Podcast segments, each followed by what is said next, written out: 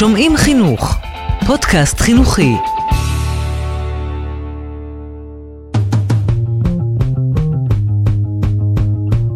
מורה חדש פוחד לבקש עזרה, כי מה יגידו עליו? וברגע שיש מורה שנותן לך את הגב, שבאמת נותן לך את התחושה שהוא שם בשבילך, שעוזר לך, שנותן לך את הטיפים, זה מקל מאוד על המורה החדש. אתה מרגיש שהגעת לבית. תנו לנו הרגשה שהגענו לבית. אז עינת, חשבתי הרבה על איך אני יכולה להודות לך. אז דבר ראשון רציתי להודות לך על מי שאת. את בן אדם כל כך אוהב, תומך, נותן, חכם ומלמד. את בן אדם באמת יוצא דופן, ודוגמה לחיקוי בשבילי. את אחת המורות הכי הכי טובות שהיו לי. את באמת המורה שכל אחד היה רוצה. אם זה במוטיבציה שלך ללמד ולעזור לתלמידים, אם זה הדרך שבה את מתייחסת לכל אחד, ועוזרת כמה שאת יכולה, או אם זה אפילו הדרך בה את מעבירה את השיעורים, בצורה כל כך נכונה ומלמדת בשבילי. אני מרגישה שנוצר בינינו קשר שלא היה לי אף פעם עם אף מורה. נכון שהציונים שלי לא היו מרהיבים, אבל את עזרת לי לעבור דרך. דרך בה עזרת לי להאמין בעצמי, ודרך בה עזרת לי ללמוד איך לחשוב, ואיך להסתכל על דברים בצורה שונה. ואני חושבת שזה באמת היופי במתמטיקה. בקיצור, רציתי לומר לך תודה ענקית, ומקווה שאמשיך לראות אותך. אוהבת המון, ג'סי. זאת הייתה ג'סי, תלמידה של עינת גוטליב גליק, שמלמדת מתמטיקה בשנתה הראשונה בבית ספר רמות ים במכמורת, ונפגוש אותה היום כאן לשיחה שלנו בפודקאסט.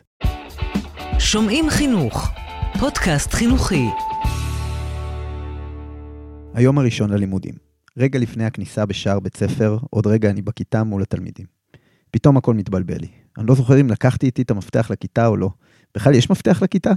ואופס, האם אני בבניין הנכון? אני הרי מלמד גם בי"א 5 וגם בי"א 6.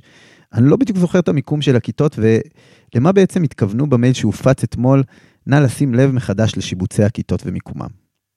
הקטע הזה לקוח מהמאמר של דוקטור משה הרשקוביץ, מדריך למורה המתחיל. אני חושב שאין מורה חדש שלא חווה את החוויות הראשונות האלה. לא מספיק ההלם והפחד הטבעי של היום הראשון לבית ספר. הראש מסתחרר מכמות המידע שיש לזכור. משהו בחוויה הזאת של להיכנס פעם ראשונה לכיתה מרגש מאוד, אבל גם קצת מפחיד. אין ספק שהמפתח להצליח זה להיקלט טוב בבית ספר. זה העצות הקטנות והעצות הגדולות שאנחנו מקבלים ממורים ותיקים, הצוות התומך. היום בשיחה שלנו אנחנו ננסה לשמוע קצת ממורה ומורת מורים, מלווה של מורים חדשים. איך הולך הסיפור הזה? הזמנו לכאן את עינת ואת מלכה, מורה חדשה ומורת מורים, שינסו לספר לנו קצת על החוויה שלהם בתהליך השנה הראשונה בבית הספר. אנחנו שומעים חינוך. קדימה מתחילים. שלום עינת. שלום, שלום. מה שלומך? מצוין, מתרגשת. אנחנו שמחים שאת איתנו. עינת, בשביל השומעות והשומעים, תספרי בכמה מילים על עצמך בבקשה. אני בת 48, עשיתי הסבת אקדמאים, אה, סיימתי שנה שעברה, והשנה התחלתי ללמד מתמטיקה ברמות ים. אני אימא לשלושה בנים, ואני מגשימה את החלום, שתמיד חלמתי מאז שהייתי ילדה. להיות מורה. כן. וואו. כן, נולדתי מטר שמונים, אתה לא ראית אותי עומדת. אז כשהייתי בכיתה ה' וו', אז כבר לקחו אותי ישר להיות מורה מחליפה. וואו. וככה נהניתי מה... מההוראה. עינת, תכף אני אשאל אותך איך התחילה לך הדרך להיות מורה, אבל לפני זה, אני רוצה לשאול, שמעת אותי עכשיו מקריא את מה שג'סי כתבה. מה זה עשה לך? כאילו, איך אומרים, אור ברווז? ולא האמנתי שזה אני, כאילו, זה מאוד מאוד ריגש, מאוד מאוד ריגש אותי. והיו לי גם דמעות, טוב, אני אדם רגיש, אז זה לא, אבל אה, זה מאוד ריגש, ולא האמנתי שזה אני. לדבר על עצמך זה קשה יותר, אז אני מעדיפה לדבר על אחרים. עינת, בסוף הגיע היום שבו נכנסת אה, לבית ספר, פתחת את דלת הכיתה, בראשון לספטמבר, אולי בשני, והתחלת ללמד. מה, איך זה התחיל? מה קרה שם? אז באמת, הכניסה לשיעור הראשון, זה הרגע הכי, גם הכי מרגש, אבל גם הכי משמעותי, לדעתי האישית, לשאר השנה.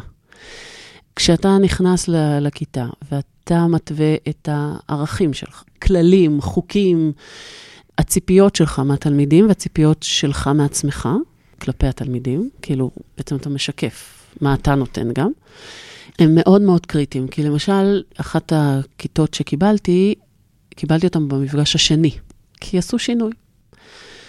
וזה לא היה אותו דבר. את רוצה להגיד לי שהיה להם שיעור ראשון עם מורה אחד, הם חשבו שהוא יהיה מורה כל השנה, ופתאום היה איזה שינוי? נכון. הכניסו אותך, וואו. וזה היה רגע לא פשוט. זה היה לא רגע, זה היה תקופה מאוד לא פשוטה. זה כיתה, קודם כל, שכבה י', גם המעבר שלהם מהחטיבה לתיכון. גם הם חשבו שהם תופסים טרמפ. הם הכיתה היחידה, דרך אגב, שידעו שאני מורה חדשה, יחסית. כדי, כי הטיפ הראשון שנתנו לי, אל תגידי שאת מורה חדשה. עכשיו, שוב, אני די דומיננטית, אז קשה לטפס עליי, אבל עדיין הם הצליחו... עלו על זה. לטפס. וזה היה מאוד קשה, באמת מאוד מאוד קשה. קראתי מספר פעמים לרכזת שתעזור לי. שממש תיכנס לכיתה, כן. תרגיע אותם, כי היה... היה מאוד מאוד קשה. כן. וניסיתי המון טכניקות. המון טכניקות. הטלפון הסלולרי הוא אחד הכלים הכי, כאילו, חיוביים, אבל גם שליליים. הבאתי מעטפות עם שמות אה, שישימו בצד, אבל תמיד האמא דחוף צריכה, אז בטוח שאני חייבת שהטלפון יהיה לידי, או שאני צריכה להטעין, או כל סיפור שרק תרצה. ונלחמתי, ובאיזה שלב הבנתי שאני צריכה להפסיק להילחם. להפסיק להילחם, לא להתרגז. ככה עשיתי, אבל לי נורא חשוב שהתלמידים שלי ירגישו ש... שהם מצליחים, שהם מאמינים בעצמם. והרגשתי שיש לי חבורה של תלמידים שלא רוצים, לא רוצים ללמוד בכלל, וזה מאוד מתסכל. שהם בהתנגדות. הם ממש בהתנגדות. בסופו של תהליך, חלקם עברו לכיתות אחרות, חלקם נשארו, והכיתה התיישרה. אבל זה היה תהליך, בוא נגיד, הכיתה הזו הייתה הכיתה שהיה לי הכי קשה.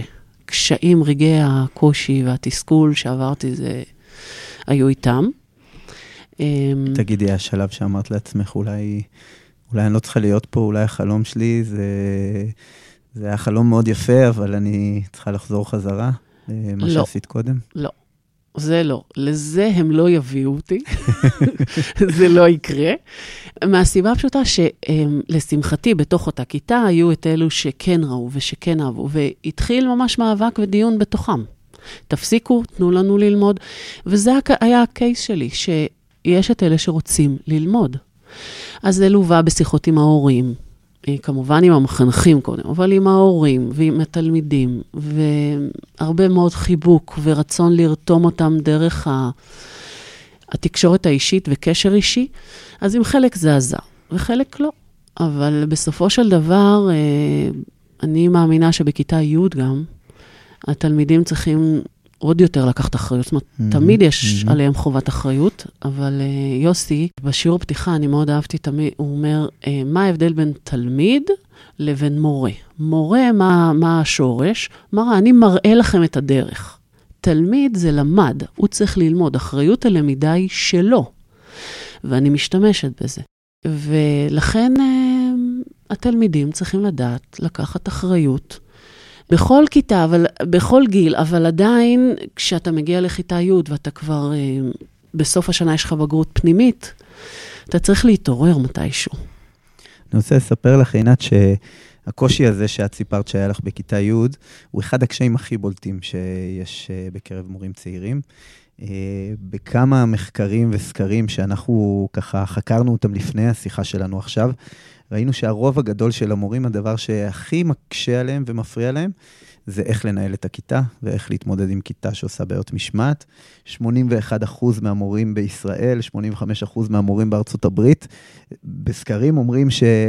בעצם הדבר שהם הכי לא מספיק, או שהדבר שהם הכי היו רוצים ללמוד יותר בהכשרת מורים, זה בדיוק את הדבר הזה. איך להתמודד עם, אה, עם לנהל את הכיתה. מה לעשות, זה קושי. אה, אני רוצה לנסות להבין ממך מה קרה שהצלחת לעבוד איתם. שאת אומרת, הכיתה התיישרה, אני לא יודע אם זה הכיתה התיישרה, זה משהו אולי שאת עשית אחרת. מה קרה שם? קודם כל, אני עשיתי אחרת. זאת אומרת, האחריות היא שלי.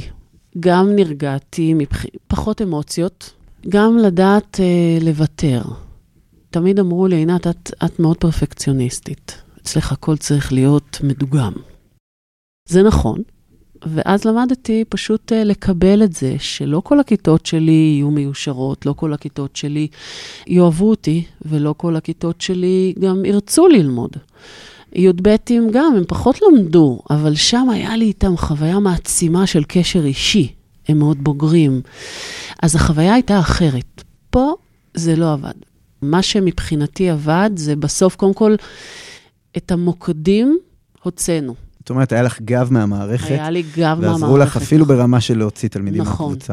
זה mm-hmm. גב מהמערכת, זה הרבה מאוד שיחות, ואני חייבת להגיד גם גב מהתלמידים.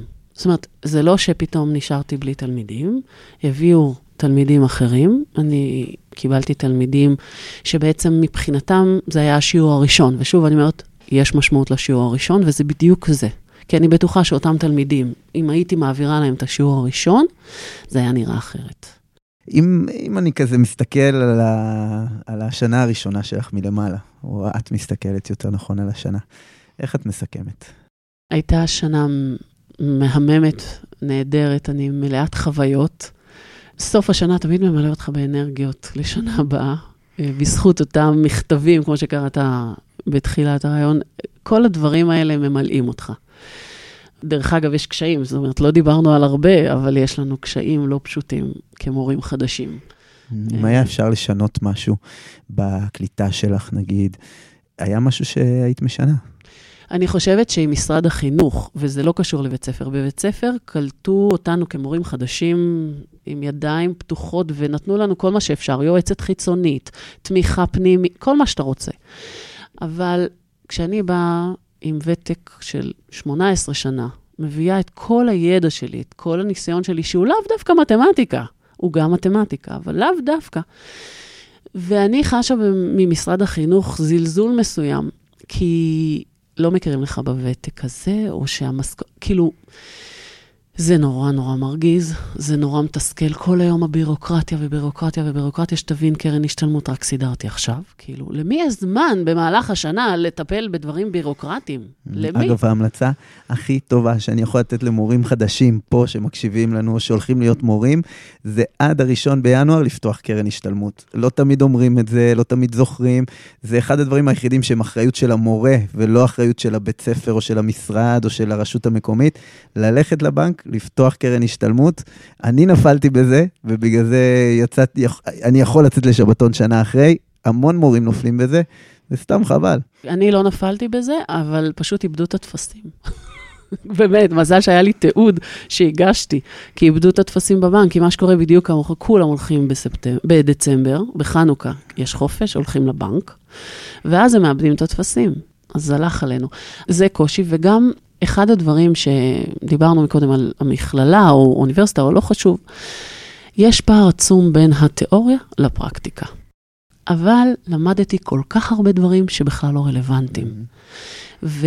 והכן, מה שרלוונטי, שאני כן צריכה בשביל ללמד, לא קיים להתמודד בניהול כיתה. כי בסופו של דבר, כשאתה מתחיל, אתה תובע. אתה עמוס, אין לך זמן לנשום, כי אתה חושב שיש לך המון זמן. אבל אני מלמד בבית ספר, אה, בבית ספר שש-שנתי. אז לימדתי כיתות ז', ח', או בוא נגיד, בתחילת השנה לא היה לי עוד ז', אחר כך נאלצו להוסיף לי כי המורה יצאה לחופשת לידה, אבל לימדתי ח', ט', י', י"ב, ופרטני, למי אתה עושה פרטני? למי שאתה לא מלמד. זאת אומרת, כל, הייתי צריכה לשלוט בכל הנושאים, בכל שש השנים שבבית הספר. איפה ימי היערכות ללמוד על כל הפרופיל של כל התלמידים שלך? ובגלל שאתה במתמטיקה, אז אתה צריך להיות בכל הישיבות של כל mm-hmm. הכיתות. להכין מבחנים שכבר יש ולבדוק מבחנים, ועבודות הקיץ, ולהכין את עצמך לשיעורים, ואחרי זה מגיע כבר ימי ההורים, ואתה לא מצליח לנשום. ואיפה סדנת הסטאז' שאתה צריך לעשות במכללה, כי משרד החינוך דורש את סדנת הסטאז' ואחר כך סדנה למורים מתחילים, כאילו כל היום אנחנו עם סדנאות.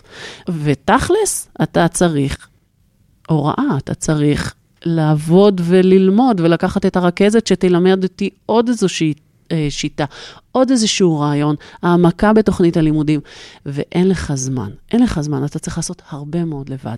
אז מה את מציעה למורה חדש, אם את יכולה לתת לו טיפ אחד או שני טיפים? כן. אני יכולה בהחלט. לפני שנה הבאה, מה איך- תגידי? אה, קודם כל, אני אה, לחקור על הבית ספר, אם אין לך ברירה, אז אין לך ברירה, אבל, ואם אפשר לבוא עם עוד חדשים, זה מאוד עוזר. לי בצוות יש, אה, נדב הגיע איתי, ואנחנו צוות לעניין, אנחנו גם התחלנו ללמוד ביחד, אנחנו צוות לעניין, תמיד גב אחד לשני, תמיד ביחד עושים להתחבר הכול. לעוד מישהו שמגיע יפה, איתך עוגנים. לבית ספר. בדיוק, מהמם. עוגנים, עוגנים בתוך בית ספר. ו- וכשאני מדברת עוגנים זה בצוות, ומאוד חשוב כאן, המפתח להצלחה הוא גם המורה המכשיר, המאמן. לי הייתה מורה מאמנת מדהימה, מריה, שאתה יודע כמה למדתי ממנה? פשוט המון. כל קושי שהיה לי, יכולתי לשתף אותה. וזה מאוד מאוד חשוב. ושיהיה לך את העוגנים האלה שאתה מאמין בהם, שאתה יכול להתקשר אליהם גם באמצע הלילה, אם קשה לך. זה אחד. שתיים, לבוא מוכן. אתה, נכון שאנחנו לא תמיד יודעים איזה כיתות אה, נלמד, אבל אם אתה כבר יודע, או אם אפילו יש את הכיוון, שב, תתחיל להכין מערכי שיעור. זה הטיפ הכי הכי משמעותי שאני יכולה לתת. תכינו את עצמכם. אל תגידו יהיה בסדר, כי העומס הוא עצום, אנחנו לא מאמינים כמה עמוס, וכשאנחנו רוצים לגעת בתלמידים, אז אנחנו צריכים להכיר אותם. מעבר למספר או ל... אתה צריך להכיר, אני, כמות השיחות האישיות. כמורה למתמטיקה, ואני לא מחנכת, שעשיתי עם תלמידים שלי, הוא עצום, כי רק ככה אני אוכל לרתום אותם למשימה של לאהוב מתמטיקה. שוב, אני שמה את ההצלחה בצד, כי ההצלחה היא מאוד אישית. יש אחד ש-60 מבחינתו זו הצלחה, ויש אחד ש-100 זו הצלחה. אז אני רוצה שהם יאהבו מתמטיקה. אני רוצה שיאהבו את המקצוע, וברגע שהם אוהבים את המקצוע, הכל יגיע. עינת, טיפ אחד דווקא למורים הוותיקים בבית ספר, שהם אה, באים ורואים את המורה החדש צועד לו בימיו הראשונים לכיתה. תקבלו אותנו בסבר פנים יפות. עכשיו, סתם, זה כאילו איזושהי קלישה. אנחנו, מורה חדש פוחד לבקש עזרה, כי מה יגידו עליו? אה, אז הוא לא יודע, אז הוא לא, אולי הוא לא מתאים. כי אנחנו כל הזמן הרי גם בוחנים אותנו, אנחנו בסוף השנה הראשונה אומרים לנו אם אנחנו ממשיכים או לא ממשיכים. אז אתה כל הזמן חי באיזשהו, אוקיי, אני צריך להוכיח את עצמי. וברגע שיש מורה שנותן לך את הגב, שבאמת נותן לך את התחושה שהוא שם בשבילך, שעוזר לך, שנותן לך את הטיפים, זה מקל מאוד על המורה החדש. אתה מרגיש שהגעת לבית. תנו לנו הרגשה שהגענו לבית. עינת, היה כיף גדול לשוחח איתך. ולא הגעתי לכלום. אני בטוח שמי ששמעה ומי ששמע אותך בשיחה הזאת, אה, ייקח גם הרבה תובנות אליו, בטח אה, מורות ומורים בתחילת דרכם לקראת השנה הבאה. תודה רבה לך. בבקשה, בשמחה.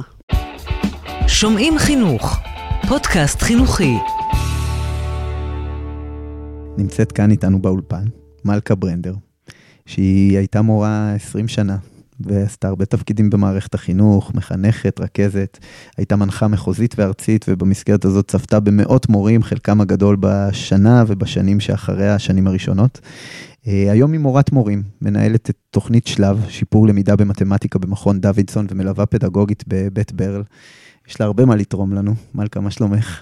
בסדר גמור, נשמע מרשים. כן, שמחים שאת כאן איתנו. תודה. מלכה, אני יכול לשאול אותך קצת על, ה... על תחילת הדרך שלך.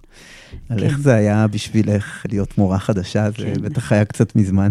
אני חייבת לספר סיפור שהרבה מהאנשים שמכירים אותי מכירים את הסיפור, אבל בכל זאת, אני רוצה להעלות אותו, זה שבשנה הראשונה שלי הייתי בטוחה שאני המורה הכי טובה עלי אדמות, ואני יודעת לפרק את החומר, את התכנים, לכל המיומנויות הנדרשות, ואין סיכוי שתלמידים אצלי לא יבינו. וכששאלתי, מבינים ואמרו לי לא, לא, לא, אז כמו כל מורה למתמטיקה טוב, אמרתי, מה זאת אומרת? זה מאוד טריוויאלי, זה מאוד הגיוני. ואז קמה לי איזה אליס בכיתה, ואמרה לי, המורה, הכל פה מאוד הגיונך. את צריכה לעשות משהו שהוא יהיה הגיוננו. תנסי ליצור את זה שזה יהיה גם היגיון שלנו. היא אמרה לך את הדבר הזה, ומה קרה לך? אז אמרתי לעצמי, מלכה, אכן, זה הגיונך. את צריכה לקחת ולעשות משהו שזה באמת יהיה הגיונם. או לפרק יותר, או לקשר יותר, מדברת, או להשתמש במספר דרכים להורות את אותו רעיון מתמטי. זאת אומרת, את צריכה לעשות עוד משהו על מנת שיתאים לפחות לחלק גדול יותר של התלמידים. זה מצד אחד. את מצד אומרת, שני... מהניסיון שלך היום, כשאת מסתכלת אחורה, באמת היה פער בין ההוראה ללמידה, בין מה שאת נתת לבין מה שהם הבינו. כן, כך אני יודעת, אבל יתרה מזאת, אני יכולה להעיד שזה איזשהו פידבק של אקלים כיתתי מאפשר. זאת אומרת שהתלמידים יכולים לבוא ולומר את החוויה שלהם. אני זוכרת שרציתי להסביר להם מה זה אלגברה, וכתבתי אלג'ברה, וזה היה שעתיים, והייתה לנו הפסקה. כשחזרתי, אז תיקנו לי את האלג'ברה לאלג'בריש, ואמרו לי, את מלמדת ג'יבריש. זאת אומרת, כן היה מקום לוונטילציה של התסכול של התלמידים, כי זה מקצוע מאוד מאוד רגשי, מתמטיקה. ובפרט אם אנחנו מדברים על העל-יסודי, שזה המסלול שאני גם מכשירה את הסטודנטים שלי, וגם מה שאני עובדת במכון אה, דוידסון. ככל שהם גדלים, הפערים הולכים וגדלים, עד כדי שלפעמים הם כבר לא יכולים יותר לפגוש את התסכול הזה. זאת אומרת, הם כבר לא מאמינים שיהיה מישהו שיוכל להוציא אותם מזה. ממש. מלכה, את יכולה לספר לנו איזה סיפור שיש לך מהעבודה שלך עם מורה או מורה חדשים בתחילת דרכם? בעניין של חדשים, אני רוצה לומר כמה דברים. יש חדשים במובן ששנה ראשונה בהוראה. זה סוג של אה, חדש. שהוא בעצם צריך להיות ער, ל, אני קראתי לזה במעגלים, על המורה בתוך הכיתה שלו, והוא צריך אה, לחוות, עם, והמורה בתוך הצוות שלו, והמורה בתוך חדר המורים, והמורה עם צוות ההנהלה ותומכי המזכירות, ולהכיר את כל הדברים האלה, זה סוג אחד של חדש. אבל יש גם ראשוניות לפעמים, שמורה פתאום מקבל איזשהו אתגר, והוא רוצה ליישם אותו לראשונה. למשל, מורה שאף פעם לא לימד חמש יחידות, או מורה שאף פעם לא לימד בחטיבה העליונה, והוא מאוד מאוד רוצה להתחיל. זה גם סוג של ראשונות, שגם שם צריך ללוות. סיפור של סטודנטית שעברה הכשרה לפני מספר שנים, ובשנה הראשונה שלה להוראה, היא כבר ידעה בחופש אה, מה היא הולכת ללמד, והיא התביישה לפנות בתוך בית הספר שלה אה, לקבלת עזרה. תמיד אני אומרת בסוף שנה של סטודנטים, וגם היום, שהטלפון והזמינות אה, נמצאים, ו- ותמיד אפשר אה, לפנות אה, בשאלות. והיא באה אליי הביתה, ואנחנו פשוט ישבנו ביחד ובנינו תוכניות עבודה. אמרתי לה, בואי נבנה בהתחלה לשליש הראשון. לימדתי אותה איך הלמידה שלה חייבת להיות בהלימה למה שקורה בבית הספר. מה זאת אומרת? אם יש לו בבית הספר, בבית הספר היה, הייתה רכזת מקצוע, אז אמרת, תגיד, תבררי, מהו ספר, ספר הלימוד שמלמדים בתוך בית הספר שלך? מהם הנושאים הראשונים שהולכים להילמד בתוך בית הספר שלך? מהי הרמה שאת הולכת ללמד, ואז אנחנו נעשה פה את ההתאמות על מנת שמצד אחד היא תגיע מוכנה בשביל עצמה, אבל גם שהיא תוכל להשתלב עם המערך הלימודי. כי יש לפעמים בתי ספר שמחליטים להתחיל בנושאים שונים, שזה בסדר. זאת אומרת, לפני שבכלל מתחילים לעבוד, מקסימום אינפורמציה. תבררי ממנו. בדיוק מה את הולכת ללמד. מלכה, אני רוצה לשאול אותך אם יש לך אה, שני טיפים שלדעתך יכולים להיות הכי חשובים למורה ומורה חדשים שנכנסים לבית ספר בתחילת דרכם. אחד, אה, בשנה הראשונה, לקחת אותה כשנת למידה. אני לומד את המערכת שבתוכה אני עובד. עכשיו, אני לומד לבד, מה שאני נערך בבית, אני לומד בתוך צוות, אני לומד בתוך בית ספר כללי. כי יש מה שנקרא תרבות ארגונית לכל אחד מבתי הספר. יש אני מאמין ללמוד אותו, להכיר אותו, ללמוד על בית הספר לפני. זה דבר אה, ראשון, זה בתוך הארגון. ושניים, זה להסתכל גם החוצה. כשאני אומרת החוצה, זה לראות אם בתחום הדעת שלך יש כנסים, אם יש ימי עיון, אם יש השתלמויות. כל הדבר הזה נותן לך לראות גם פנימה וגם החוצה מה קורה, גם במערכות שונות. כי אם אני נמצא בהשתלמות, אז אני פוגש מורה עמית מאותו תחום דעת, אבל אצלם בבית ספר עושים את הדברים קצת אחרת. זאת אומרת, לא להישאר רק לתוך מקום אחד, פנימה והחוצה. זה מה שאני הייתי מציעה, ללמוד. אה, טיפים ממש מעניינים, מלכה, אני חושב, כי את יודעת שיש אה, כמות מאוד גדולה של מורים שנושרים אחרי השנה הראשונה, וגם בהמשך, אגב, בכל העולם, לא רק בישראל. ואני חושב שאם את שואלת אותי, אחד הדברים שאני התרשמתי מהם בקרב מורים חדשים זה מורה, שמגיע עם הרצון הזה ללמוד, ועם הנכונות גם לקבל עזרה, שזה לא תמיד פשוט לכולם, כי בתוך לקבל עזרה נמצא גם לקבל ביקורת. מורה שמגיע מתוך המקום הזה, הסיכוי שלו להצליח הוא הרבה הרבה יותר גדול. מלכה, ואם אפשר לבקש ממך טיפ אחד, דווקא לא למורה החדש, אלא למנהלים והמנהלות שקולטים את המורים החדשים בבית ספר. הייתי מציעה למנהלים קצת לחזר אחרי המורים החדשים, להכיל אותם, לשקף להם שהם בתוך תהליך, שיש הכלה, לפנות אל הצרכים שלהם, לברר איתם עמדות אה, שלהם ולנסות לגשר. ממש לבנות איזשהו setting שאומר, אחת ל... אתה יכול לבוא אליי לקבוע איתם בתור התחלה, או לתאם יחד איתם איזשהו תזמונים. ממש לקחת את זה כ... כפרויקט. הליווי של המורים החדשים בתוך בית הספר, וישירות עם המנהל. נכון שיש בכל בית ספר את הסגנים ורכזי שכבה ומקשרי תוכן ומקשרי... כל אלה הם בעלי תפקידים שבאים לרצות ולהתאים להנהלה. וזה יוצר גם חיץ ומין מעגלים עד שאתה מגיע למנהל. שהמורה החדש ידע שהמנהל יודע בדיוק מי הוא, ולא דרך רכז המקצוע ורכז השכבה ומחנך הכיתה ובישיבת צוות, אלא מתוך שיח אחד לשני. קשר ישיר. קשר ישיר. מלכה, תודה רבה על התובנות שלך. כיף. היה כיף לשוחח איתך. גם לי.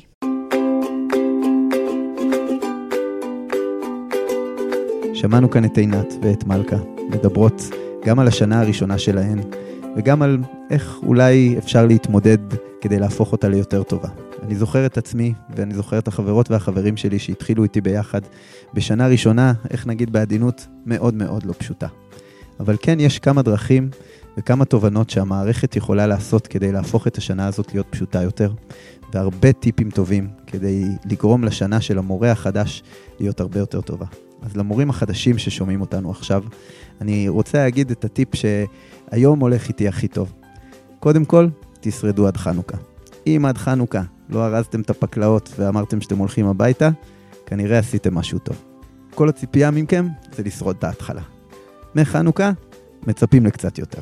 ולמורים שכבר מלמדים בבית ספר, לא ביום הראשון, בפעם הראשונה שאתם מבחינים במורה חדשה בחדר מורים, תשאלו אותם מה שלומם. תנסו לחזק ולעודד, ולתת להם את הביטחון שיש מישהו שנותן להם גב. נשמח שתשתפו אותנו גם אתם על תובנות איך לסייע למורה חדש בתחילת דרכו. נשמח עוד יותר שתשתפו אותנו על החוויות שלכם כמורים חדשים. אנחנו היינו שומעים חינוך. להתראות בפרק הבא.